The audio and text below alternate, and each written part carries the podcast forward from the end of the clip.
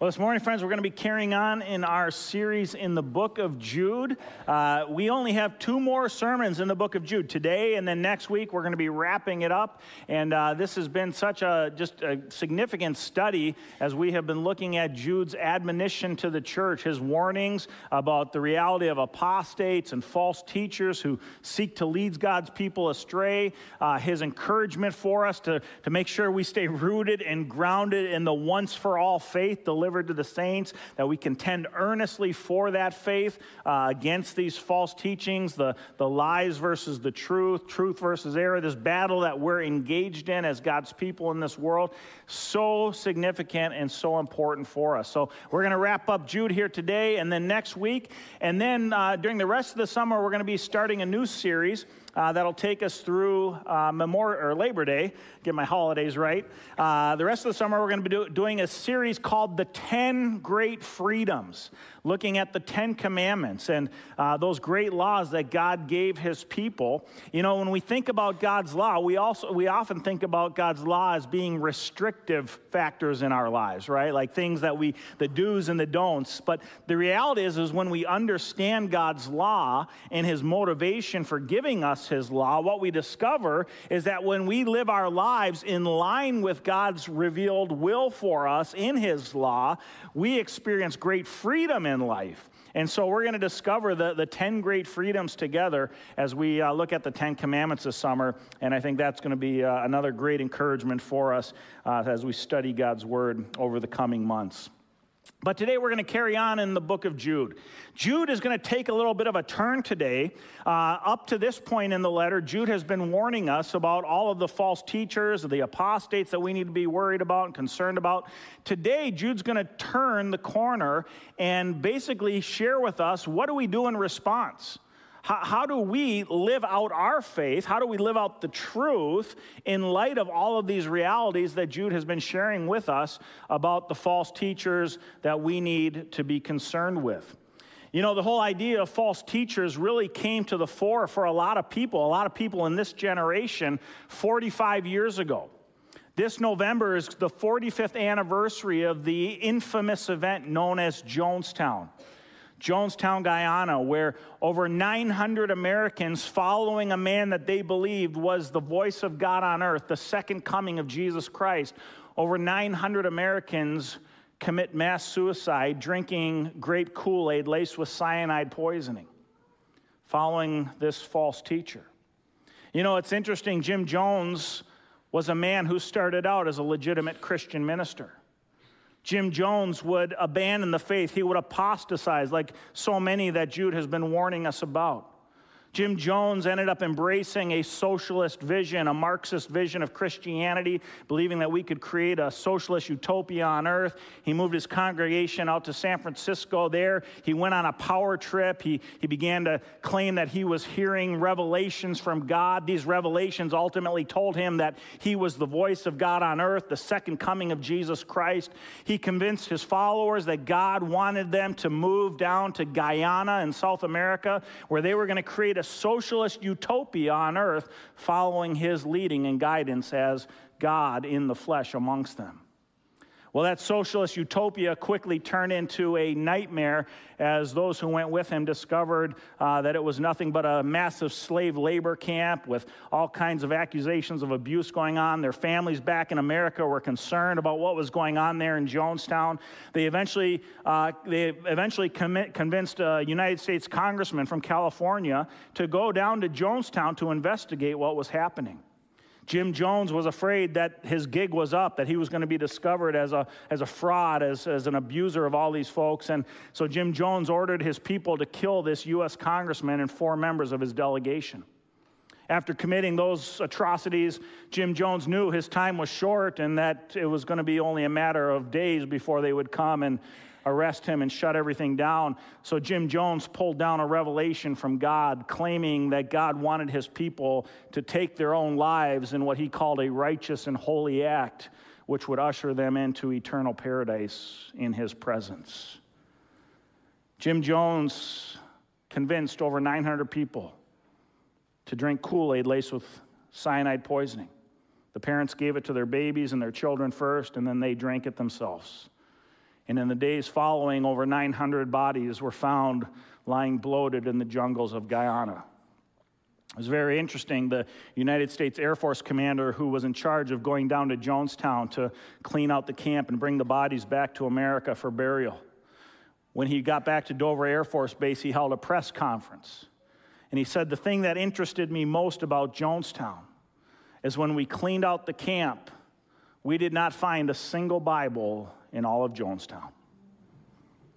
Jim Jones had so thoroughly replaced the truth of the once for all faith delivered unto the saints with his own man made teachings, his own apostasy and error, that when he commanded his people to drink Kool Aid laced with poisoning, over 900 of them followed the man that they thought was the voice of God on earth.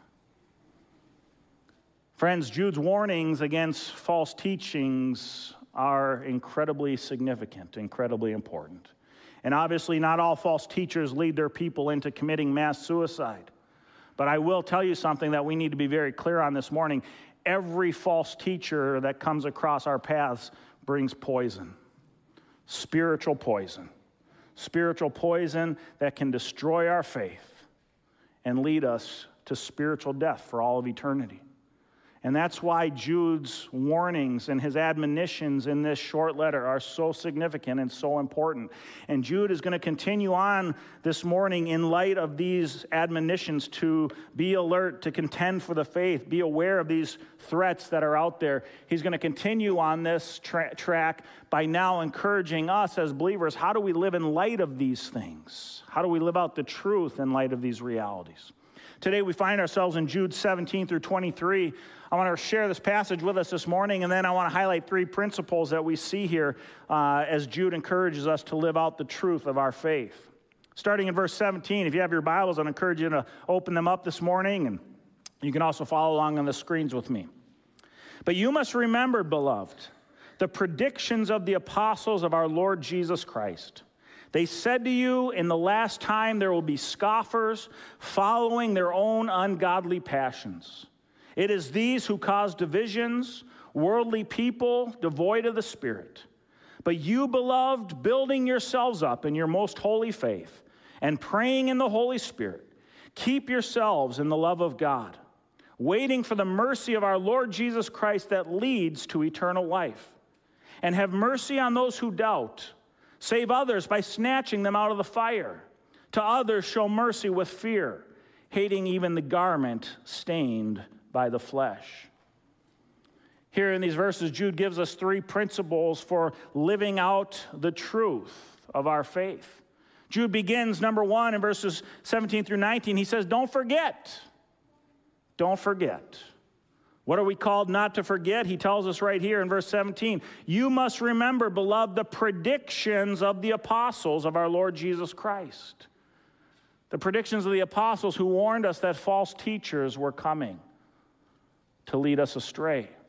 The, the word predictions here isn't the greatest translation of the Greek because we hear prediction in English and we think like something that may or may not come to pass. It, a more accurate translation would be the prophetic words of the apostles, the things that are certain to happen. False teachers are coming.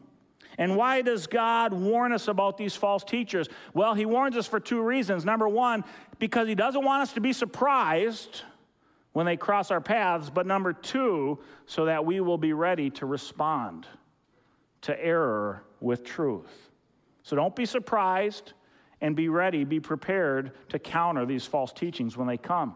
Jude says, Remember the predictions of the apostles. Well, what did the apostles told the church about these false teachers to come? The apostle Paul warning the elders in Ephesus he shared in Acts 20, 28 through 30, pay careful attention to yourselves and all the flock in which the Holy Spirit has made you overseers to care for the church of God, which he obtained with his own blood.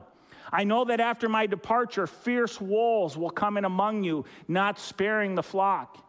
And from among your own selves, men will arise. These are apostates. From within the church, men will arise speaking twisted things to draw away disciples after them.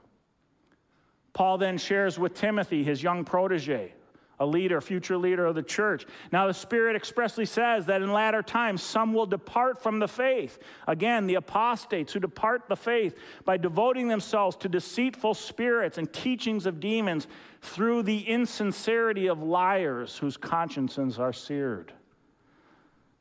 Paul tells Timothy that these apostate false teachers are liars. They're not speaking truth, they're speaking the doctrines of demons and deceitful spirits. The apostle Peter warns the church. 2 Peter chapter 2, 1 through 3. False prophets also arose among the people, just as there will be false teachers among you, who will secretly bring in destructive heresies, even denying the master who bought them, bringing upon themselves swift destruction. And many will follow their sensuality, and because of them, the way of truth will be blasphemed. And in their greed, they will exploit you with false words. Their condemnation from long ago is not idle, and their destruction is not asleep. Again, Peter warned the church false teachers are coming. The apostle John warned the church. 1 John chapter 2. Children, it is the last hour, as you have heard, the Antichrist is coming. So now many Antichrists have come. Therefore, we know that it is the last hour. They went out from us, but they were not of us. Again, the apostates, these false teachers. For if they had been of us, they would have continued with us. But they went out that it might become plain that they all are not of us. And then in chapter 4, beloved, do not believe every spirit, but test the spirits to see whether they are from God. For many false prophets have gone out into the world. Friends, Jude says, don't forget. Don't forget what the apostles told us. Don't be surprised when they come and be prepared to respond. We got to make sure we don't forget. Now, friends, this morning I want to help us understand there's two primary tactics that the false teachers will use to try to lead God's people astray. And we need to understand these two primary tactics. The two tactics that every false teacher uses are deception and dilution. Deception and dilution. How, how do they come to deceive? The false teachers will come and they will claim to be Christian. They will often look Christian and they will sound Christian and they will use Christian terms and dress like Christians and act like Christians and talk like Christians. But what they come professing is something very different from Orthodox, historic, biblical Christianity. The false teachers are like the, the young man I heard about recently who wanted to play a joke on his mom. And so, uh, knowing his mom was going to be making a turkey sandwich for lunch, he went into the refrigerator and he pulled out the jar of mayonnaise. And he took the jar of mayonnaise and he unscrewed the lid and he scooped out all the mayonnaise into the garbage can. And then he went to the cupboard and grabbed the jar of Crisco shortening. And he repackaged that jar of mayonnaise with Crisco shortening. Well, his mom comes by a couple, couple of minutes later to make a sandwich, and she goes to the refrigerator. She opens the door. She pulls out the jar of mayonnaise, what she thought was mayonnaise. It looked like mayonnaise. It had the label, it said it was mayonnaise. And she spread that spread on her sandwich and bit into it, and she gagged. She gagged because it wasn't mayonnaise. This is what the false teachers do. They claim to be Christian, they claim to be professing true Christianity, but they have emptied out Christianity of its orthodox, historical, biblical content and repackaged it with their false man made teachings. Deception. The second tactic of the false teachers is dilution. They dilute the faith, they, they add poison to the faith. They, they'll teach 99%, everything else they teach is truth, but it's the 1% that will kill you. Yesterday, I was out doing yard work around my house, and one of the things I was doing was spraying for bugs, and I had this big jug of Ortho Home Max bug spray. And right on the cover of this big jug of Ortho, huge warning caution don't drink don't ingest right? Poison don't don't ingest this stuff. Now i'm out there and it was hot yesterday afternoon working out in the sun and i you know and and nobody in their right mind in the midst of the heat would think you know what man i'm so thirsty i'm just going to you know guzzle this jug of orthomax bug bug spray right? Like nobody would do that. But friends how about this? What if i could have got a glass of water and I took just a teaspoonful of that Orthomax bug spray. And just a little teaspoon and mixed it in with my glass of water. Nick, would you drink that water? It's 99% water, right? Nobody in their right mind would drink that water. because the 1% of error could kill you.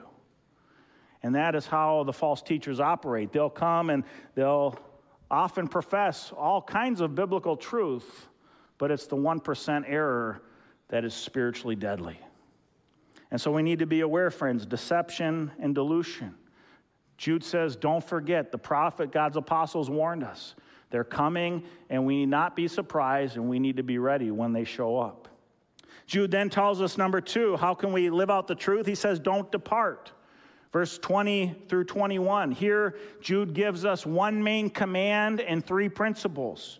Verses 20 through 21. But you, beloved, building yourselves up in your most holy faith, praying in the Holy Spirit, keep yourselves in the love of God, waiting for the mercy of our Lord Jesus Christ that leads to eternal life. One command, three principles for living out that command. The command is keep yourselves in the love of God. The principles for doing that are building yourselves up, praying in the Spirit, and waiting patiently for the mercy of our Lord Jesus Christ that leads to eternal life. One command, three principles. Jude says, keep yourselves in the love of God. Now you might be thinking to yourself, well, wait a minute, what is this, what is this keep myself stuff all about, right? Didn't, didn't we read all the way back in the first week of Jude, Jude verse 1, beloved who are kept by God for Jesus Christ, right? In our salvation, we are secure, we are kept by God for Jesus Christ. So, so what is this stuff here about keeping ourselves in the love of God? What's that all about? Well, Jude's talking about two different things there. Okay? In verse 1, he's talking about our justification. Because of what Jesus did for us on the cross, we are saved, we are secure in him, we are justified. But here, Jude is talking about our sanctification, the obedience that we are called to exercise as God's people throughout our life as we continue to strive to grow in Christ likeness. Okay? So we have justification, we have sanctification, which we continue to practice throughout our lives, growing in Christ likeness, following Him in obedience. That's what Jude is talking about. Keep yourselves in the love of God, exercise your faith, grow in Christ likeness. All right? And Jude points to us three ways that we keep ourselves in the love of God. Now, just to clarify for us, this is, this is not a foreign concept biblically. This whole idea of sanctification, keeping ourselves in the love of God. The Apostle Paul actually provides some helpful clarification on this concept in Philippians chapter 2, verses 13, uh, 12 through 13. Paul tells us, speaking again of sanctification, keeping ourselves in the love of God, as Jude calls it, he, Paul says, Therefore, my beloved, as you have always obeyed, so now, not only as in my presence, but much more in my absence, work out your own salvation with fear and trembling. For it is God who works in you both to will and to work for his good pleasure. So, Paul here tells us look, there's two parts to this whole thing about keeping yourselves in the love of God, following Him in obedience, growing in Christ likeness. There's two parts. There's you working out your salvation. The, the Greek word there for work out is katergazomai. It, it, it literally means to, uh, to complete or to accomplish or to bring about. In other words, you have to do something, you have a responsibility. You can't be a spiritual couch couch potato and expect to grow in your faith. Like, you know that, right, friends?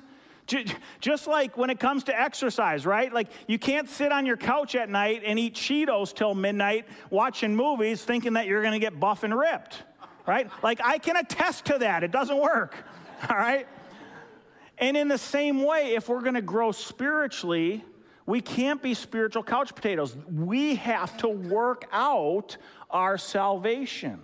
We have a role to play. We have to be in God's Word. We have to be practicing the spiritual disciplines described in Scripture. We need to be in fellowship with our brothers and sisters. We need to be serving. We need to be sharing our faith, right? There are things that we do to grow. But Paul then says, not only do we work out our salvation, but he then in the very next breath says, For it is God who works in you both to will and to work for his good pleasure.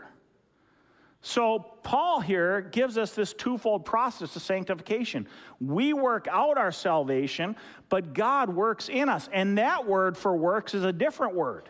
That word that God uses is energeho. It's where we get our English word energy from. It means to provide motivating, active force. All right? And so, in other words, it is God who provides the force for us to work out our salvation. Isn't that cool? God saves us by his amazing grace, and then he empowers us by his amazing grace with the spiritual energy we need to work out our salvation with fear and trembling. So it's a twofold process. We work, God works in us, and that's how we experience growth. That's how we keep ourselves in the love of God. Now, Jude points us to three principles for doing this. He says we build and we pray and we wait. He says, number one, building, building yourselves up in your most holy faith. We are to build ourselves up in our most holy faith. Now, how do we do that? The apostle Peter in 2 Peter 3:18 tells us this. But grow in the grace and knowledge of our Lord and Savior Jesus Christ. How do we grow in the grace and knowledge of our Lord and Savior Jesus Christ? How do we do that? Friends, we do that by studying God's revealed truth to us. We do that by staying rooted and grounded in the Word of God. This is where we come to learn who God is and what He desires of us. That's how we grow in the grace and knowledge it's by being in God's word. Peter goes on uh, in, in 1 Peter 2, 2 2, Peter says, like newborn infants, long for the pure spiritual milk, that by it you may grow up into salvation. Friends, what is the pure spiritual milk? Again, it's the word of God. Peter says, You want to grow, long for the pure spiritual milk. We got babies down the hall in the nursery right now, and they're crying. They're crying. Why? Because they're hungry. And what do you do when the baby is crying because they're hungry? You share the bottle with the baby, right? Because they're longing for that milk, which will provide the sustenance that they desire. Friends, this is the sustenance that we need. Long for the pure spiritual milk. I love how the psalmist describes the importance of God's word. King David, Psalm chapter 1, the very first words in the book of Psalms. Blessed is the man who walks not in the counsel of the wicked, nor stands in the way of sinners, nor sits in the seat of scoffers, but his delight is in the law of the Lord, and on his law he meditates day and night. He is like a tree planted by streams of water that yields its fruit in its season, and its leaf does not wither. In all that he does, he prospers. Friends, do you want to be a, a tree that's producing fruit, that's growing, that's healthy, that's vibrant? You do that by rooting yourselves in the truth of God's Word. This is why being in God's Word is so important, friends, not just on Sunday mornings, but throughout the week. This is where we find our nourishment. This is where we find our life. This is, this is what produces the fruit and the growth. It's studying God's truth given for us. This is how we build ourselves up in the faith, as Jude encourages us. Jude then number, says, number two, how do we keep ourselves in the love of God? By praying in the Spirit. By praying in the Spirit. Now, Jude is not talking here about speaking in tongues or praying in some heavenly angelic language. That's not at all what he's talking about here. Praying in the Spirit is just average, ordinary Christian prayer. It's what Christians do. In fact, the Bible tells us there's a whole host of things that we are to do in the Spirit. Okay, prayer is not something special that we have to do, you know, in some angelic language. No, what do we do? We walk in the Spirit. We live in the Spirit. We put to death the deeds of the flesh in the Spirit. We confess Jesus as Lord in the Spirit. We wait on God's promises in the Spirit. We give thanks in the Spirit. We share the gospel in the Spirit. We worship in the Spirit. We restore sinners in the Spirit. In other words, the whole Christian life is to be done in the Spirit. All right? And, and so when we talk about praying in the Spirit, what are we talking about? We're talking about just praying as a Christian. To pray in the Spirit simply means that just like every other area of our lives as believers, our communion with God should be inspired and motivated and led and sustained and guided by the Holy Spirit within us. Praying in the Spirit is to come before God with an attitude of humility, yielding to His motives, desiring for His will to be done, seeking His glory in us and through us, and in every situation that we bring to Him in prayer. That's all it means to pray in the Spirit. It's just doing what Christians do in our communion with God. Jesus taught his disciples how to pray in the Spirit. In Matthew chapter 6, the famous Lord's Prayer, right? What does it look like to pray in the Spirit? Jesus told his disciples. In fact, let, us read this together. Jesus says, Pray then like this Our Father in heaven, hallowed be your name. Your kingdom come, your will be done, on earth as it is in heaven. Give us this day our daily bread, and forgive us our debts, as we also have forgiven our debtors. And lead us not into temptation, but deliver us from evil. Friends, this is a God focused, God honoring, God trusting, God dependent prayer. That's what it means to pray in the Spirit. So Jude says, keep yourselves in the love of God. How do you do that? By building up your faith, by praying in the Spirit. Thirdly, he says, by waiting. Waiting for what? Waiting for, he says, waiting for the mercy of our Lord Jesus Christ that leads to eternal life. What is that talking about? Jude's talking about the second coming of Jesus Christ. Jude says that we keep ourselves in the love of God by waiting for the mercy of our Lord and the eternal life that He will bring by waiting for His second coming. Friends, this is so exciting. Jesus has promised us, His people, that He is coming again.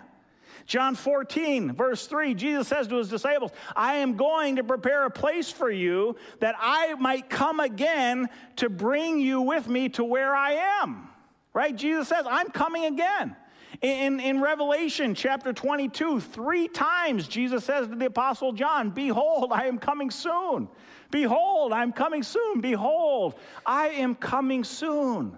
Friends, Jude calls us to wait anxiously for the mercy of the Lord that will be revealed at his second coming.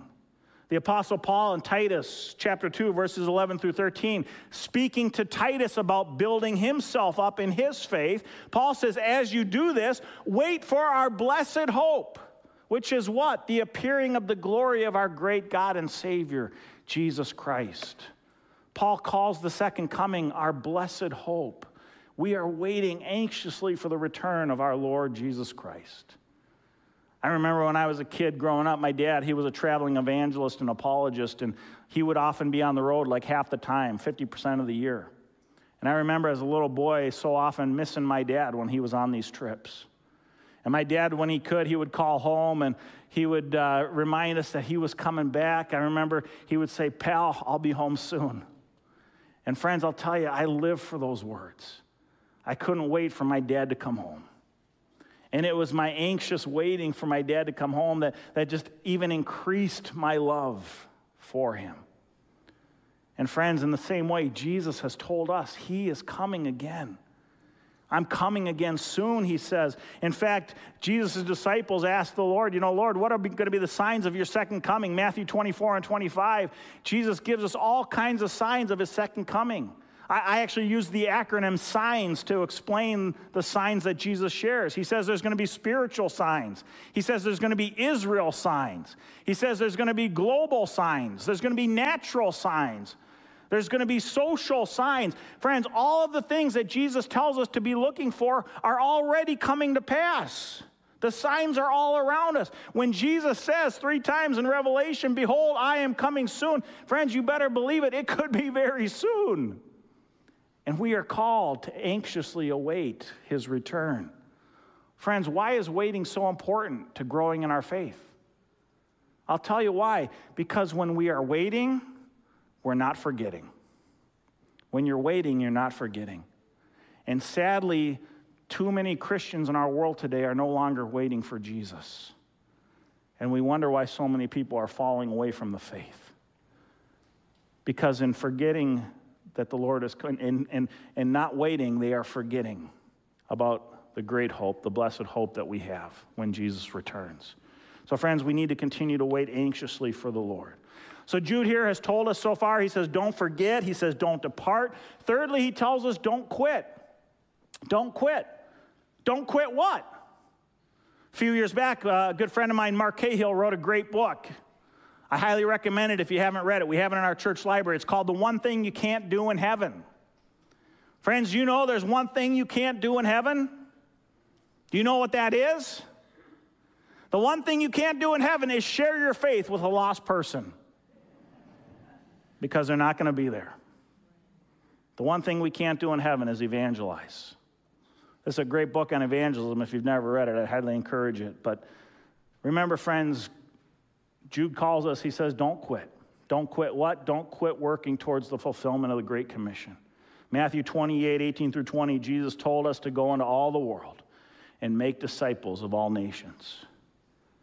Now, I want you to think about this command here, friends. This is a very strange command if people are okay without Jesus. This is a very strange command if people are okay following any different religion they please. But you see, the reality is, is people aren't okay. They need Jesus because Jesus is God's one and only plan for salvation. Jesus said in John 14, 6, I am the way, the truth, and the life. No one comes to the Father except through me. In Acts 4:12, the apostle said, There is salvation in no one else, for there is no other name under heaven given among men by which we must be saved, except the name of Jesus. The apostle Paul, 1 Timothy 2:5, says there's one God, there's one mediator between God and men, the man Christ Jesus. Friends, over and over again, the once for all faith delivered unto the saints tells us and affirms that it's only through Jesus that we can be saved and enter into a right relationship with God in this life and for all eternity. And so Jude encourages us here we need to continue reaching out to the lost in our lives. Jude highlights for us here three kinds of people who need the gospel, along with our strategy for reaching them. He, he says here in verses 22 through 23 have mercy on those who doubt.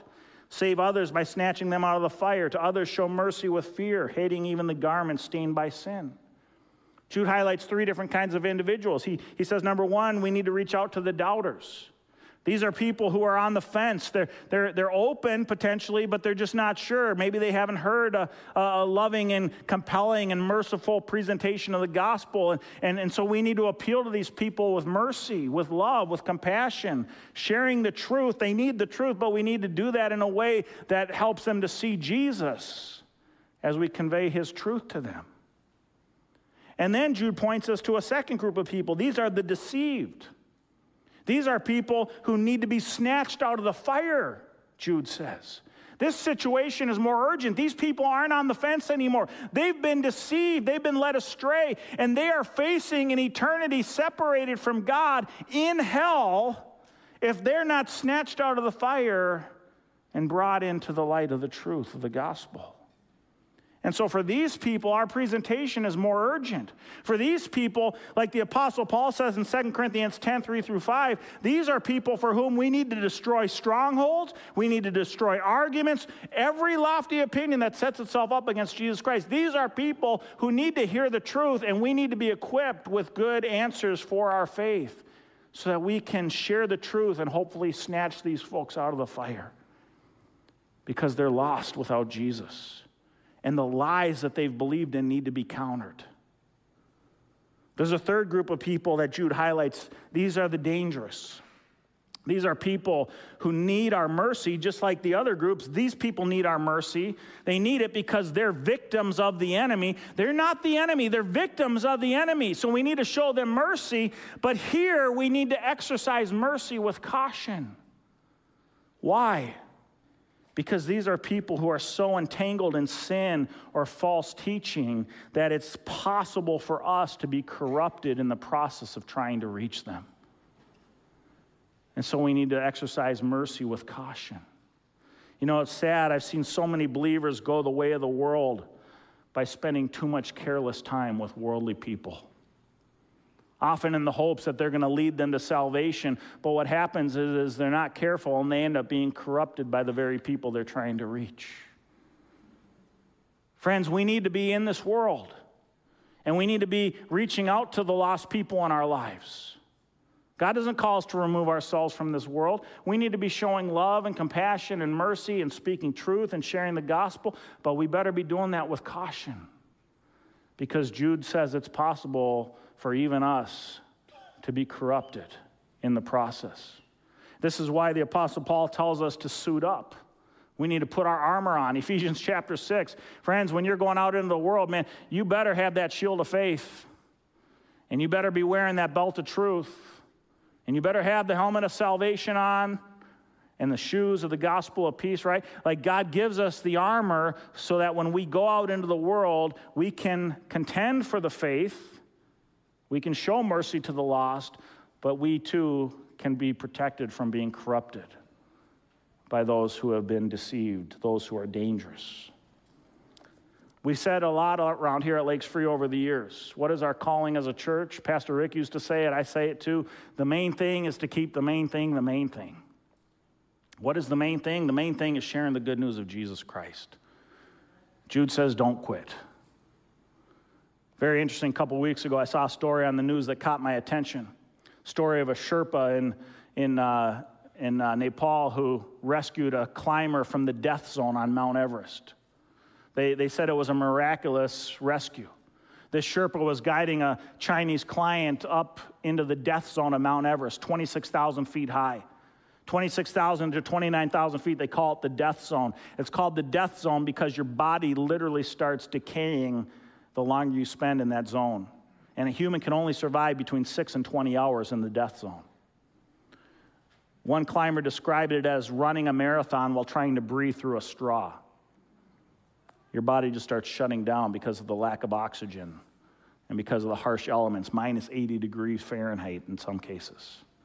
Well, this Sherpa discovered as they were guiding to the top of the mountain, here was this Malaysian climber clinging for life to, the, to a rope. He was freezing to death. He had been there for whoever, who knows how long. And the Sherpa abandoned their climb to the summit there in the death zone and packed this man up into a sleeping bag and literally carried him over six hours, 2,000 feet down to the next base camp where a helicopter was able to rescue him people who heard about it said it was absolutely miraculous that this is this has never been heard a rescue like this has never been heard of before. You know i thought about this story this week as i was thinking about jude's admonition for us to reach out to the lost. And every single one of us in this room friends we know people who are currently trapped in the spiritual death zone. And they're facing an eternity separated from god. And who's going to rescue them? Who's going to bring the good news of Jesus that can save them and bring them back to life? This is why Jude calls us don't quit. Reach out to the lost, share mercy to those who doubt, snatch others from the fire. With others, extend mercy with fear. But don't quit because we have a world that desperately needs Jesus. Let's close in prayer. Heavenly Father, we just thank you so much for these great words that Jude has given us to encourage us in how we can live out the truth of our faith. And Lord, I just pray that we would take these words to heart this morning and that we would, number one, not forget your prophecies about the false teachers that are coming, that we wouldn't be surprised and that we would be prepared. And I pray that as we are not forgetful, that we would also uh, continue, Lord, to build ourselves up that we would keep ourselves in the faith, that we would not depart, and that we would continue to look to you and wait on you and trust in you and continue to work out our salvation with fear and trembling so that we might continue to grow in Christ's likeness for whatever time you have each of us in this world. And then, Lord, I pray that you would give us hearts of love and compassion for the lost people in our lives the doubters, the deceived, the dangerous we all know someone in each of those camps, Lord. And I pray that you would give us a heart of love and compassion and a motivation to seek to reach them and share the truth with them so that they might be saved from the spiritual death zone that so many in our world are caught up in today. Lord, we just thank you that you have uh, opened our eyes to the truth of the gospel. And I pray that we would worship you and, and glory in this incredible salvation that you've given us, and that we might be motivated through that, Lord, to bring it to others. We pray this in the name of Jesus. Amen.